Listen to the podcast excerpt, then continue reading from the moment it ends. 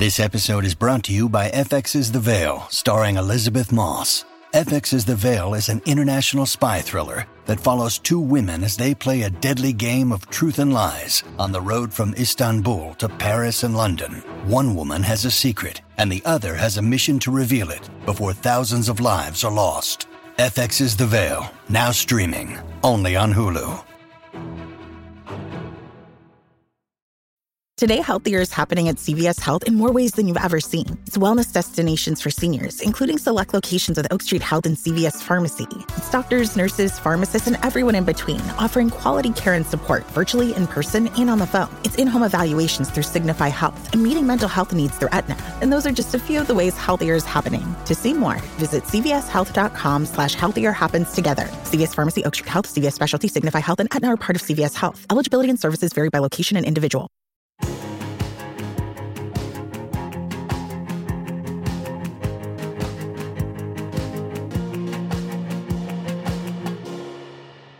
Hello and welcome to Series 6, Episode 5 of Out with Suzi Ruffell.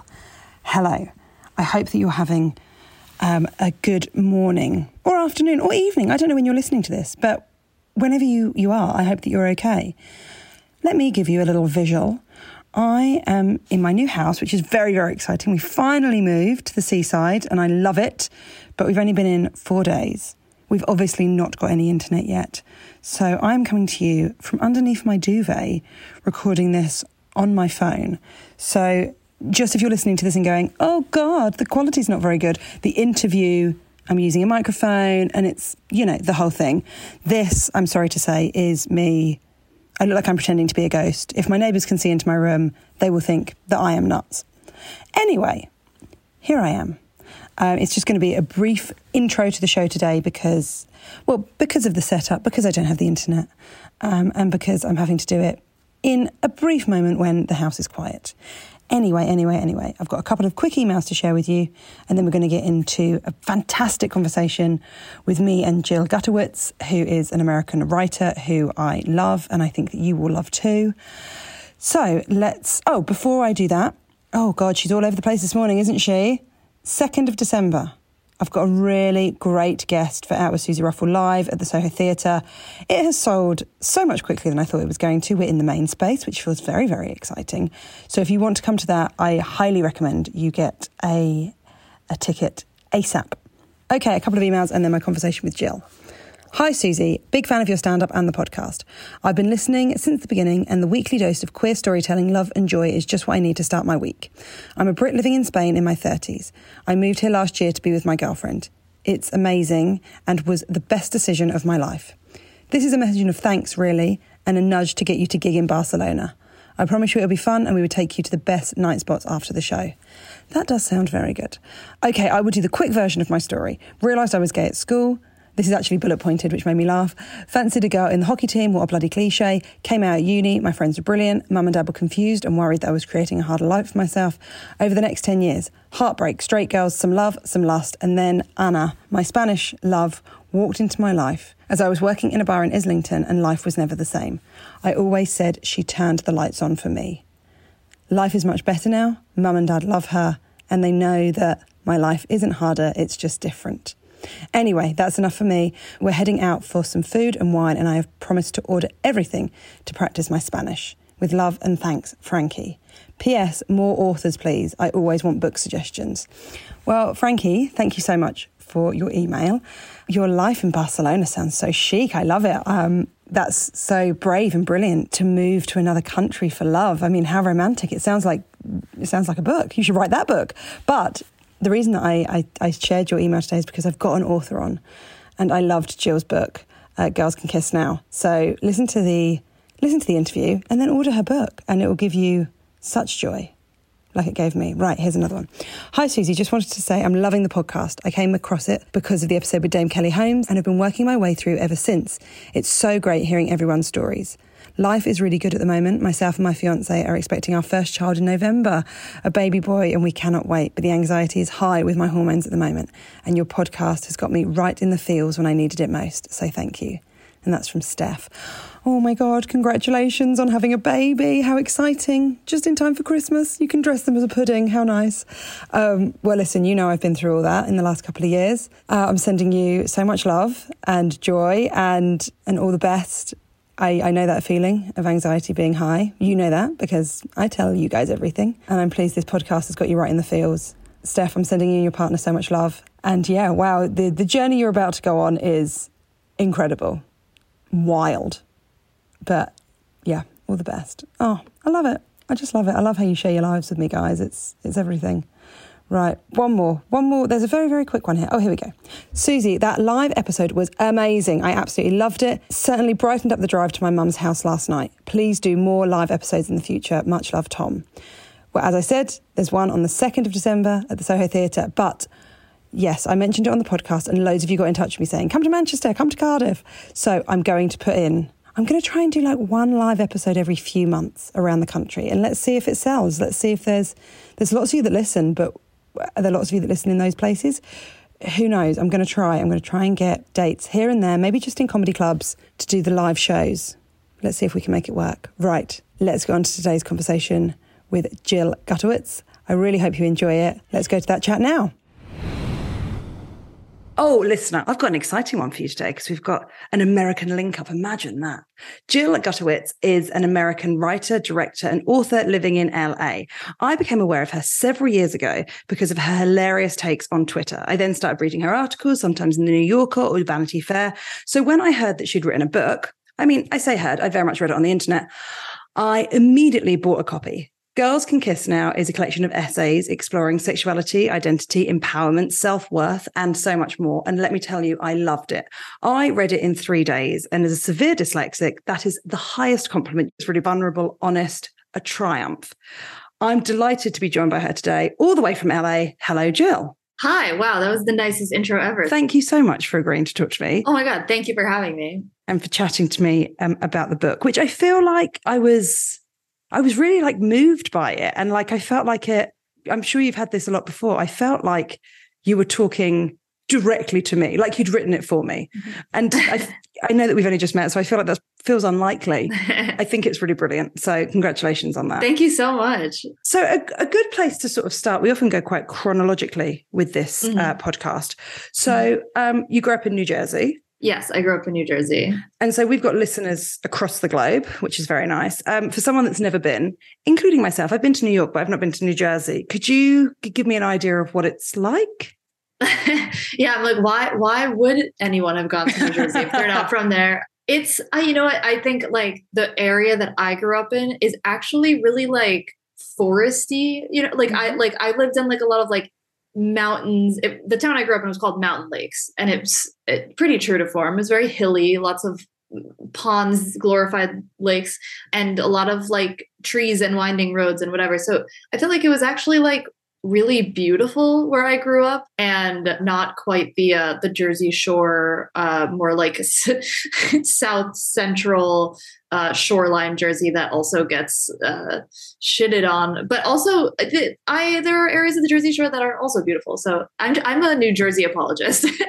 I, I, you don't need to be because I've never been, and you've made it sound lovely. But I am aware of Jersey Shore. But I don't judge you for that. Would I be right in guessing that your childhood was sort of quite outdoorsy? Yeah, definitely. I feel like I, I actually had a kind of ideal lesbian youth. Uh, I was I was always outside on rollerblades and a scooter and swimming mm-hmm. in the mm-hmm. lake. And I was actually I'm actually pretty good at water skiing. No one ever asked me if I'm good at water skiing, but I am. I mean, weirdly, that was my next question. So oh, crazy. Oh, I, I, really jumped the gun. yeah, it's fine. You're really good at water skiing. That's I am really impressive. I'm like, you know what? I honestly haven't done it in years, but I do feel really, I feel like very like toxically masculine about it, where I'm like, I do feel like if I got out there, I could get up real fast and impress everyone, but I would probably like eat shit. I don't know. Well, that's how I feel about skateboarding. So I did, I was, yeah. I was used to skateboard uh, as a as a teen, whilst um, not hiding my sexuality that well, and um, I don't know. Maybe the signs were there. I guess we'll never know. I haven't got on a skateboard for maybe five years. Right. And I bought a skateboard the other day because I was like, yeah, I've just moved to a place called Brighton, which is like on the coast. It's very, very queer. I think it might I actually like, know Brighton. Do you? Okay. I got a tattoo there. It seems like the kind of thing you'd do in Brighton. That totally checks out. That makes yeah. sense. I've also got a tattoo in Brighton. I mean, it's just what you do there. But yeah. um, I, have sort of got these ideas of me sort of on a longboard going down the beach mm-hmm. on the sort of parade that runs next to it. And and in my head, I think people will be like, wow, look at that cool young person. And I'm also nearly 37. So, you know, I, I, yes. I, believe that you can water ski as long as you believe that I can still skateboard. so I sort of first became really aware of you because of Twitter, because you're really yeah. good at it. I sort of hate Twitter. I, I, don't know if that's a good thing, but uh, yes, I thank you. there's definitely a time where it was a good thing. Yeah, it I used think, to be cool. Now it's scary and bad, but yeah, I mean, I don't really go on it. I haven't been on Twitter. I go on Twitter. I mean, this is a whole different story. I got I got like really trolled after doing a documentary, and so I just came off of it. A doc Ugh, a documentary yeah. went out, and it was and I was very pro trans people because why wouldn't I be? And then I had the mad TERFs come for me. Oh god! And it got to a stage where it was like, this is just well, basically, my wife took my phone, deleted the Twitter app, and changed my password, yeah. and was like, "I'm doing this for your mental health." And I've yeah. not really been on it, and that was more than a year ago now. So I've not really been on it that much since. But it felt it it feels like a very angry place. Yeah, it is. But there was there was definitely a time where it felt really frivolous and fun.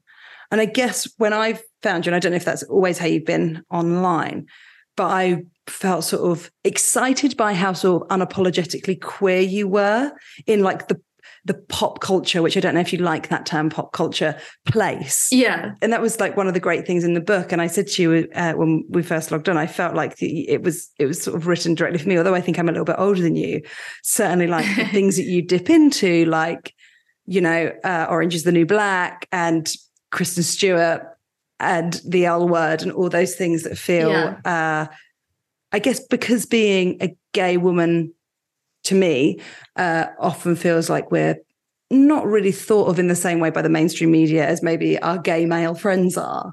Yes. It feels quite exciting when you feel like someone's talking to you. Like like yeah, with the L totally. word, it felt like, oh my God, they've made a show for us. I never thought yeah. we were going to do this. Yeah. So you, you so your Twitter really felt like that for me. Get ready for the greatest roast of all time the Roast of Tom Brady, a Netflix live event happening May 5th. Hosted by Kevin Hart, the seven time world champion gets his cleats held to the fire by famous friends and frenemies on an unforgettable night where everything is fair game. Tune in on May 5th at 5 p.m. Pacific time for the Roast of Tom Brady, live only on Netflix. This episode is brought to you by Etsy. Sound the gifting panic alarm. You need to get an amazing gift. Wait, no, the perfect gift. Relax. Now you can use gift mode on Etsy. Gift mode on Etsy takes the stress out of gifting so you can find the perfect item for anyone and any occasion. It's easy. Just tap or click gift mode on your Etsy app or Etsy.com. Then answer a few short questions about who you're shopping for and what they like. And gift mode instantly gives you curated gift ideas based on hundreds of personas. Now it's simple to find gifts made by independent sellers for all the people in your life. So whether you need a housewarming gift for the new homeowner or a birthday present for the pickleballer, Gift Mode has you covered. Need to find the perfect gift? Don't panic. Try Gift Mode on Etsy now. So let's talk about the book. I mentioned uh, Orange is the New Black then, and you talk really uh, sort of openly about how that was sort of would I be right in saying like a penny drop moment?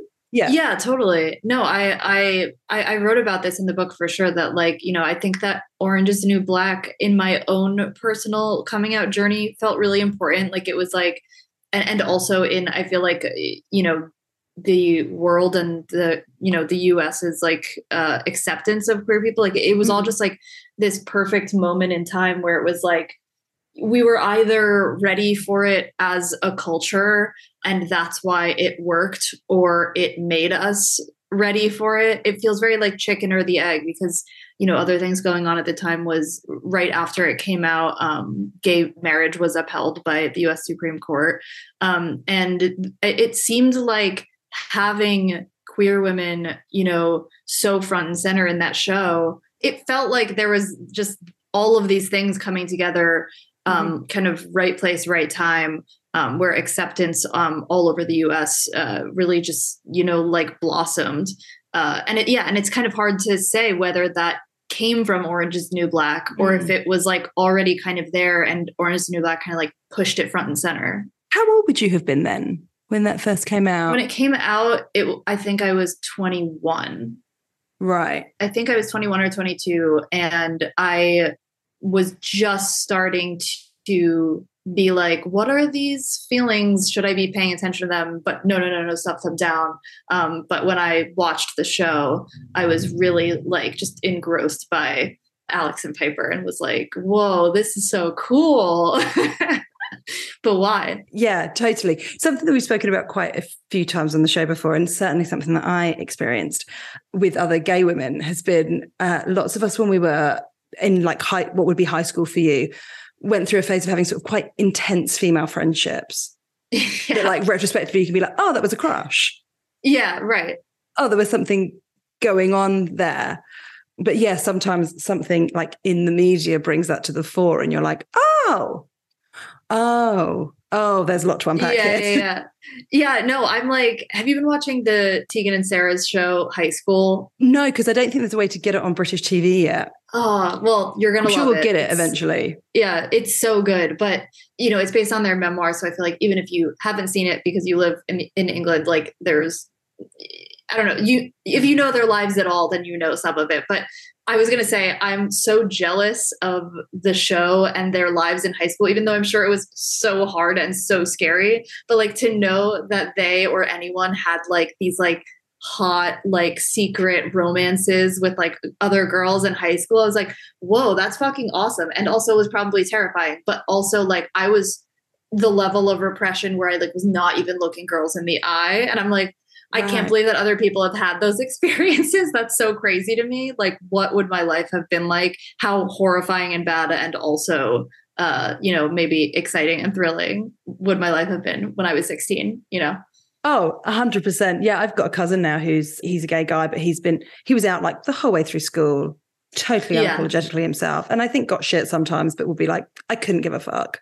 Like yeah. was so like comfortable in who he was.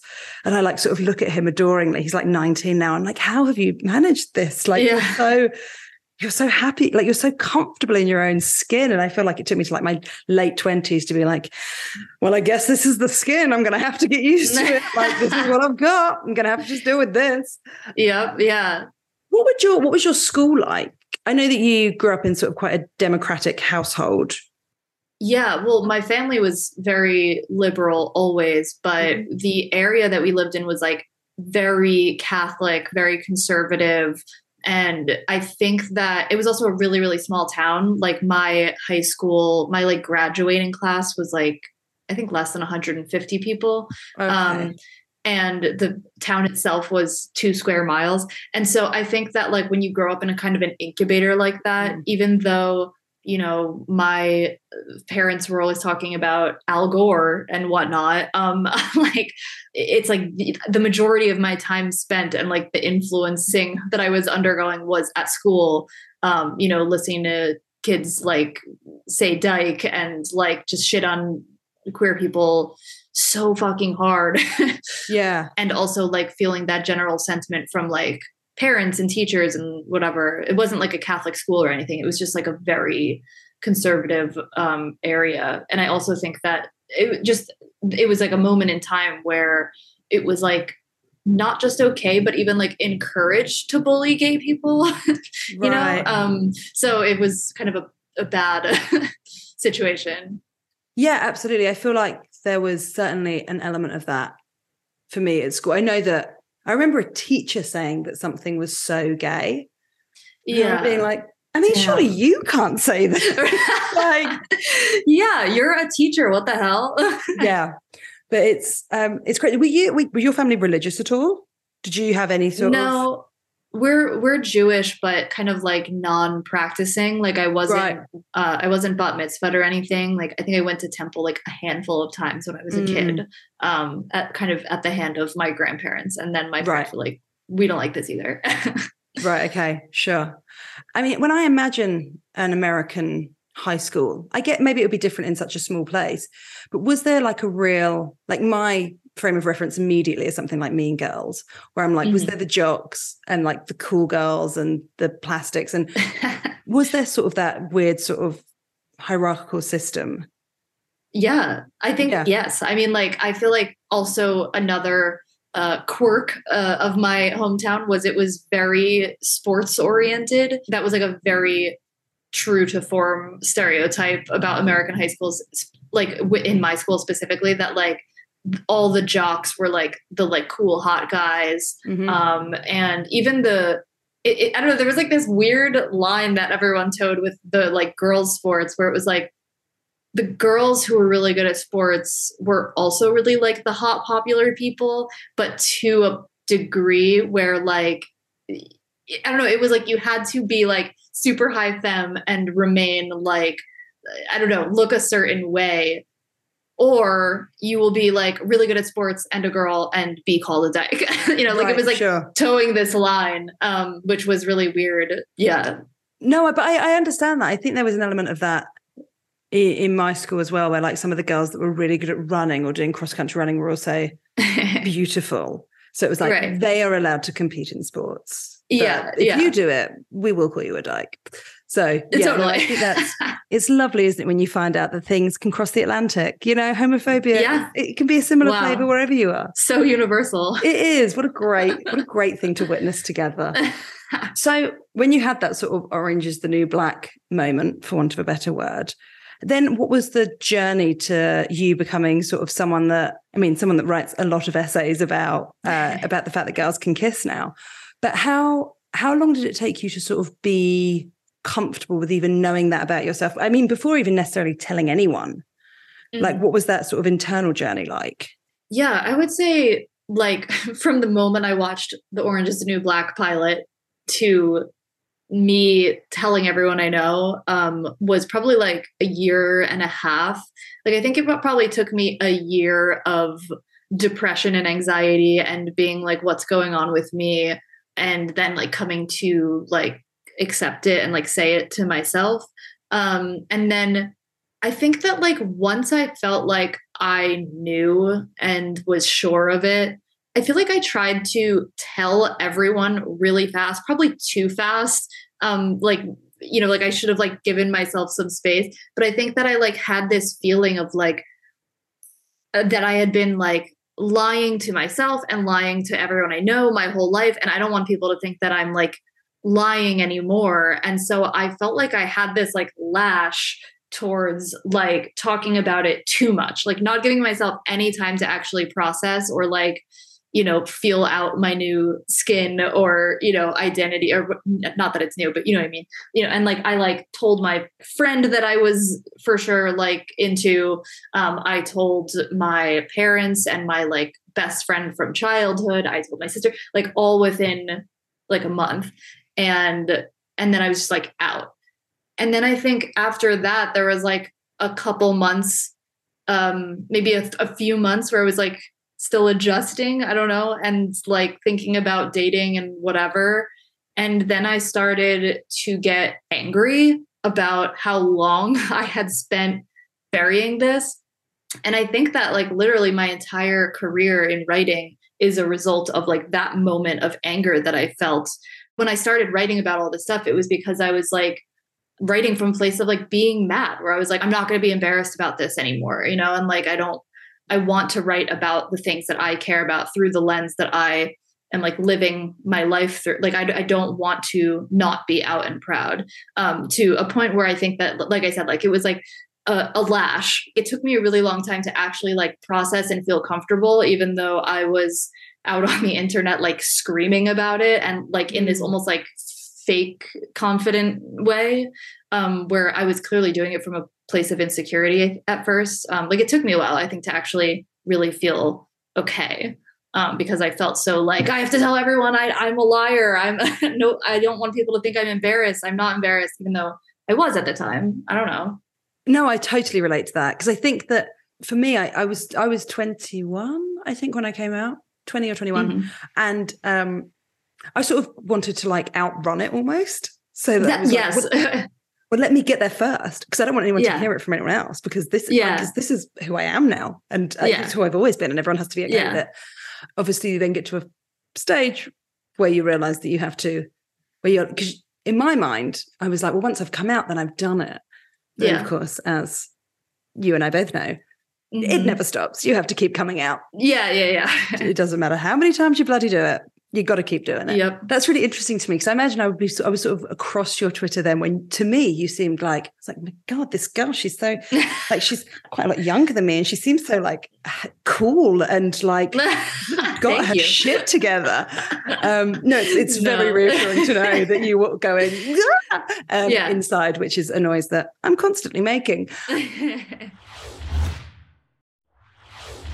So talk to me about that because you've had like the, the things that you cover like really interestingly in the book, like for example, the FBI turning up at your house um, because of Yeah. a tweet. yes. Did you just get on Twitter and sort of go, oh, I'm just going to give everything? Was Yeah. it like just constant, like, how can I make this funny or how can I make like a certain jibe about this or make it or queer it somehow?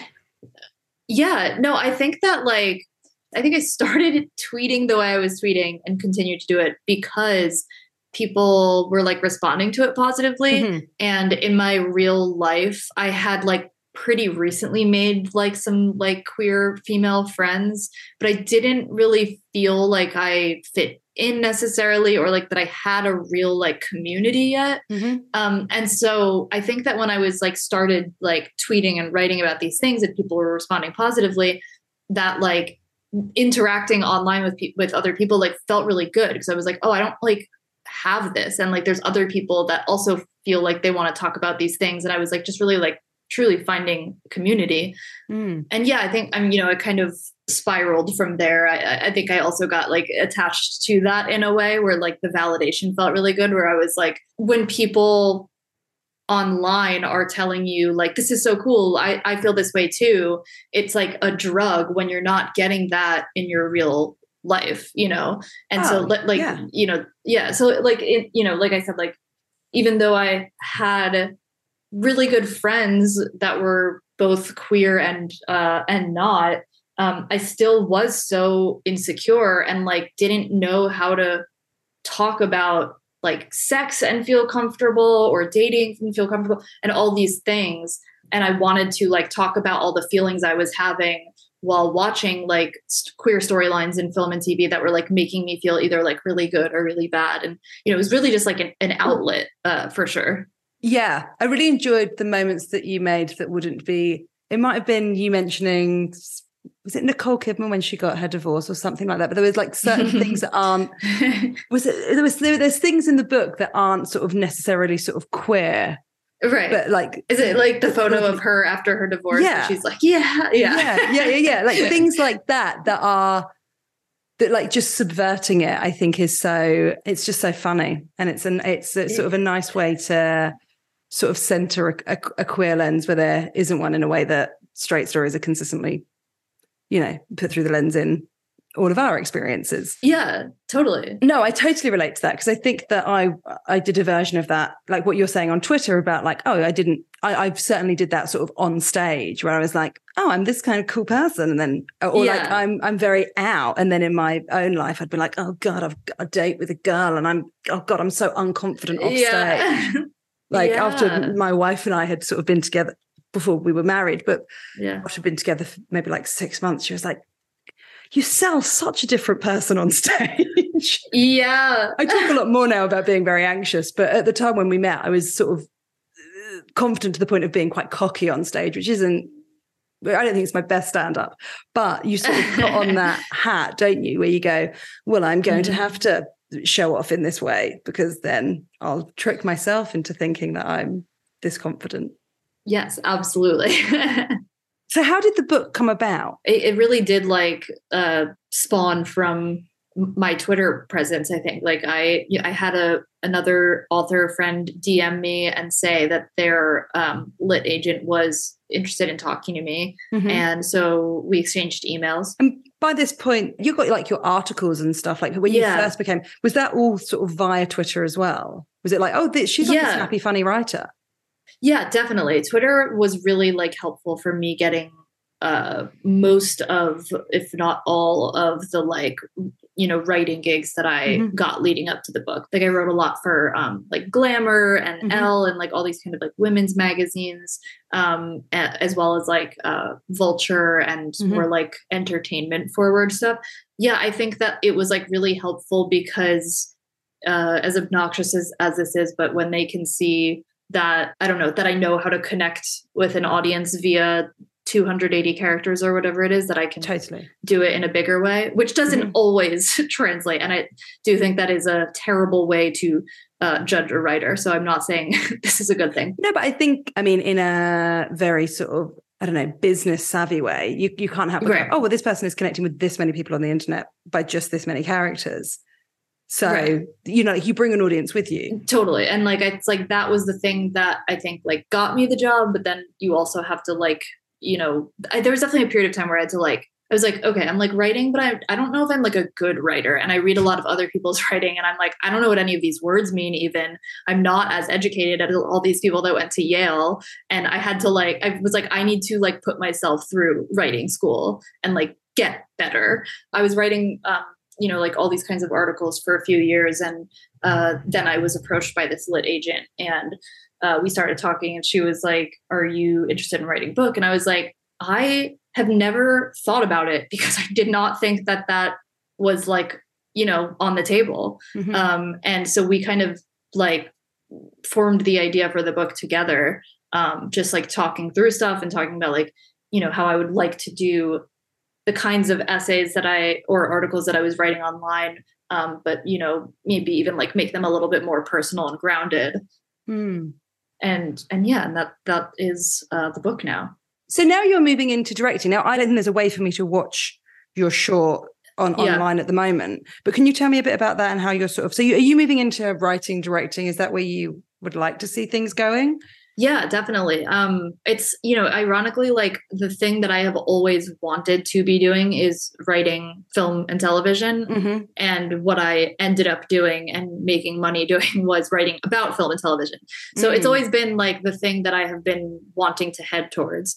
Um, and yeah, I, I shot my first short film um, in February um, of this year. Um, it's called The Ladies, and yeah, it's it's actually not available online yet. It's doing the the festival circuit right now. It's called The Ladies. It's about a woman in her late twenties who sleeps with her grandma's best friend. Uh, the best friend is played by Lisa Ann Walter um, from The Parent Trap or Abbott Elementary, depending on where you know her from. But uh, okay, she Trap. is, yeah, yeah, she's Chessy in The Parent Trap. She's mm-hmm. um, a queen. She's the best.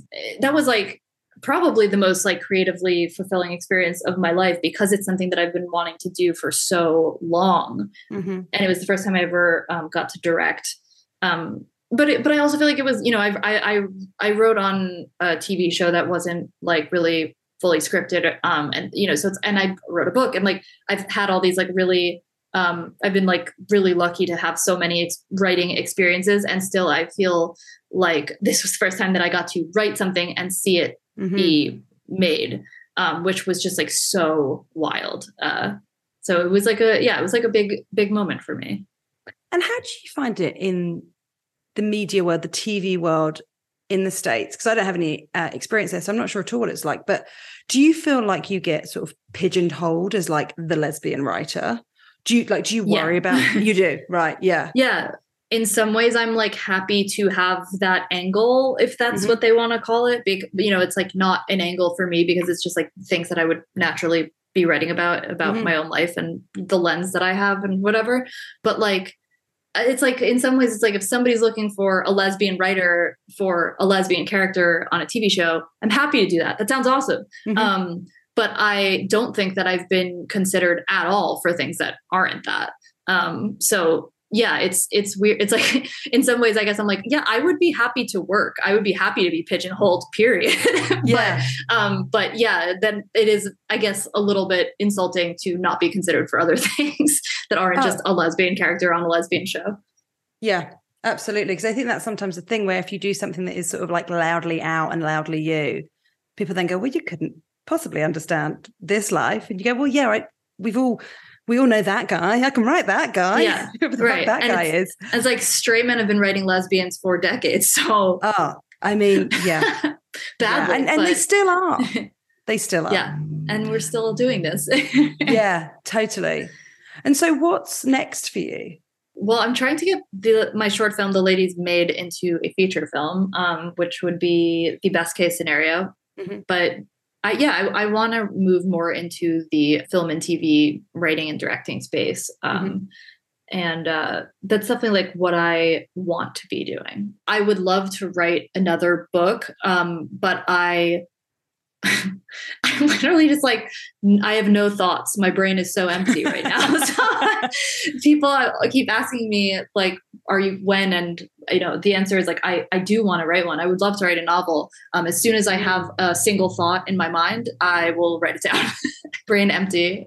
Yeah, because that, but that's what you have to do, right? Especially when you do something that is like such a labor of love. You give it everything, and then you're like, oh, I have to start from scratch.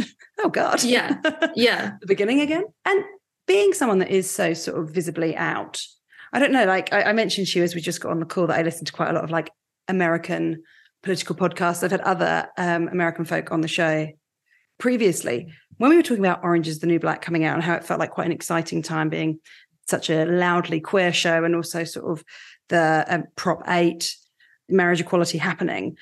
Does it feel as hopeful now for queer people? Like I get that Biden's in, but it feels so. I don't know. I'm I, I'm very much appreciative that I am looking at it from from the other side of the Atlantic. But but how does it feel for you at the moment? Yeah, no, I for me personally, like I'm very uh like lucky and privileged to live in like LA in an area that is um so so gay where Mm. like I would almost never feel self-conscious like holding hands with my girlfriend Mm. walking down the street.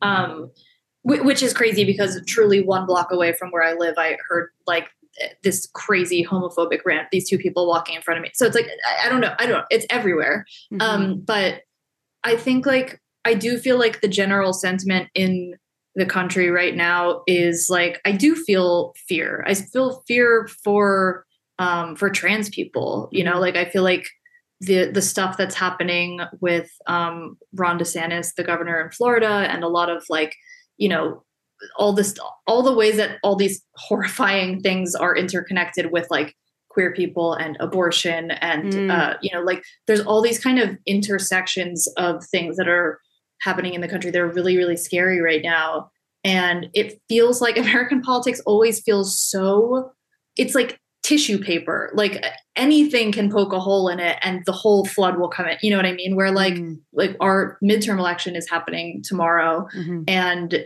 it, we're on such thin ice because if we lo- like lose even one seat in the senate like it just feels like once again it is over. Um so it's like even though biden uh, is in and it feels a little bit better than when trump was president it's still like there's kind of this like low burbling feeling of dread of like well when is it going to happen again? And i do think it is clearly going to happen again and it feels like it's going to be worse.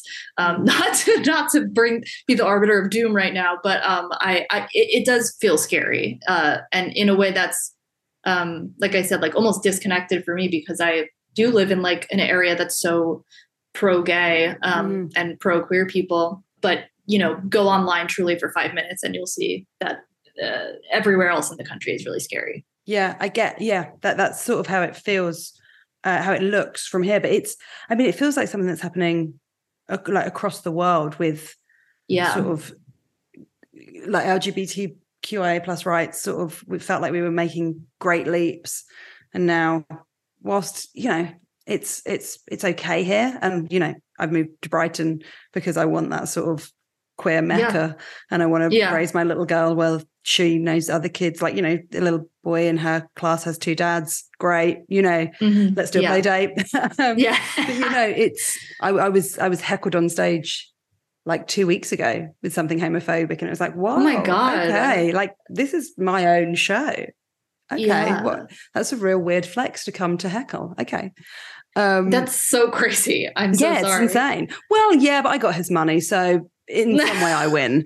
Um, but it's, yeah, it's Yeah, yeah. crazy, right? It is. And it's just it's scary how it feels like things can change so quickly, you know, like even with an example of like Kanye West, like, and all his like anti-Semitic stuff that's been Yeah. happening, and it's like just immediately there's like such a huge uptick in like you know like anti-Jewish like Mhm. crimes and hatred, and so it just feels really scary. And you know, it's like all you know, all it will take is you know someone like Ron DeSantis having even more of a platform, and um, you know, like real life scary violent attacks on queer people will become more the norm it just it happens really fast Yeah, absolutely. And that's why it's so important that we get the opportunity to tell our stories and write our stories and, you know, have that Yeah. moment like Orange is the New Yeah. Black where, you know, Piper and Alex were in people's living rooms every day and they were going, oh, maybe if I was a convict, I'd be a lesbian. You know, it just makes Yes. people. which is the first step to being maybe if i even wasn't a convict i would be like exactly. That is, um, you know, it's, it's an unusual coming out, but it's one that we're happy to cover on the show. I've got one more question and then I'll, I'll leave you to your day, Jill. Um, I, I ask absolutely everyone uh, this on the show, and it's sort of, you know, a message to a, a, a younger version of yourself. Sometimes people say, "Oh, I'd hate to give myself a message because then I would change something somehow." So maybe I'm thinking of the version of you, maybe when you know, just after you'd watched Orange Is the New Black, and you had that year where you were working it out. Um, maybe if there's someone listening that's maybe going through some of the similar feelings that you were having then and trying to like find the light in the rainbow light in the distance, if you could give them a bit of advice, what would you say? That's a really good question. I i i would advocate for if you know that you are safe to have like real honest conversations with people in your life um, to do it because you know i think that right after i came out i think i dealt with so much that even though i felt like i was saying the thing i was really not talking about my like real internal life and emotions that i was experiencing like with anyone you know i wrote about in my book that like i why didn't i tell my friend who i was in love with that I felt that way. Like she was so there was no homophobic reaction that could have happened and it was scary, but it's like I think that I re- like I have a lot of regrets about not being honest with people or with myself about how I was feeling. And I think that um, a lot of queer people go through this and um, can't have those conversations because they might end in really scary, like even violent um, attacks. So, but I, I think that like my advice to my younger self and to other people who might be struggling with this is like if you know that it is a safe space uh, i think it would behoove you to actually like have the hard conversations um, rather than like pushing it down um, i think i would have gotten to the place that i'm at now a lot faster if i had been having the hard conversations um, with people in my life who care about me and who want to help you know 100%. A perfect way to end our conversation. Uh, Girls Can Kiss Now. You can get it, British listeners. Uh, if you haven't heard of it yet, I recommend it so much. I bloody loved it. Uh, thanks for speaking to me, Jill. thank you so much thank you for having me this was so much fun That was Jill Gutowitz. I loved her book, as you can tell. I think you can tell right at the beginning of the conversation, I'm sort of fangirling. I was so taken with her book and then chatting to her. You know, I felt I felt a bit overwhelmed. I don't know if you could tell that. Um, I certainly could. But I loved that chat. I hope you do too. Check out all the stuff that Jill writes online. Keep across what she's doing. Follow her on the socials. And yeah, read her book. Right, I'll be back next week with another brilliant conversation and hopefully the intro and the outro of the show not recorded under a duvet. I am so hot.